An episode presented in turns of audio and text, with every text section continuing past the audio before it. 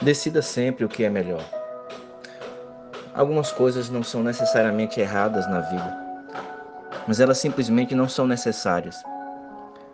A maioria das escolhas que você faz na vida não são realmente uma questão entre o bem e o mal. Elas são mais uma questão do que é melhor para você e para as pessoas que te cercam. A Bíblia fala sobre isso em 1 Coríntios 10, 23. Está escrito assim: Tudo é permitido, tudo me é lícito, mas nem tudo me convém. Tudo me é permitido, mas nem tudo edifica. Algumas coisas são moralmente neutras. Então, para tomar uma decisão, você precisa ir para um padrão mais alto e perguntar: eu vou me tornar uma pessoa melhor fazendo isso? Qual é o benefício que eu vou ganhar com isso? Em que isso afeta meus relacionamentos? Um dos maiores erros que cometemos na vida é esquecer o quanto nossas ações influenciam as pessoas que nos rodeiam. Todos os dias você é tentado a tomar decisões que podem parecer melhor para você, mas poderia ter um efeito devastador sobre as pessoas ao seu redor. Se você quiser tomar decisões sábias, você precisa perguntar: será que a minha escolha prejudica outras pessoas?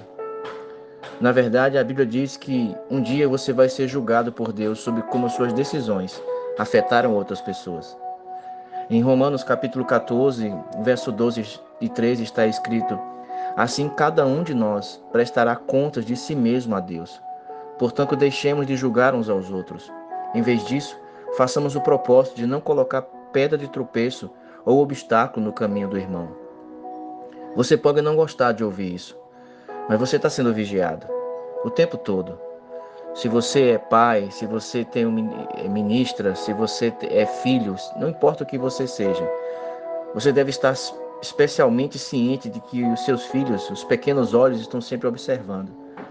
Você tem que ter cuidado com o que você diz e faz, porque você está influenciando não apenas a sua vida, mas a próxima geração também. Então, outra coisa importante, mostre respeito pela autoridade. Se um policial te parar numa blitz, mesmo que você ache que ele está errado, você o trata com respeito.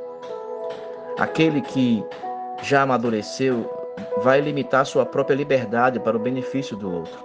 Não porque você tem medo do que as pessoas pensam, mas porque você é motivado pelo amor. Há situações em que não há uma definição clara do certo ou do errado. Você tem que perguntar a si mesmo: como minha decisão vai afetar outras pessoas? Pense nisso. Quais são as atividades ou hábitos que você tem feito que não são ruins necessariamente, mas não são o melhor de Deus para você? Deus te abençoe.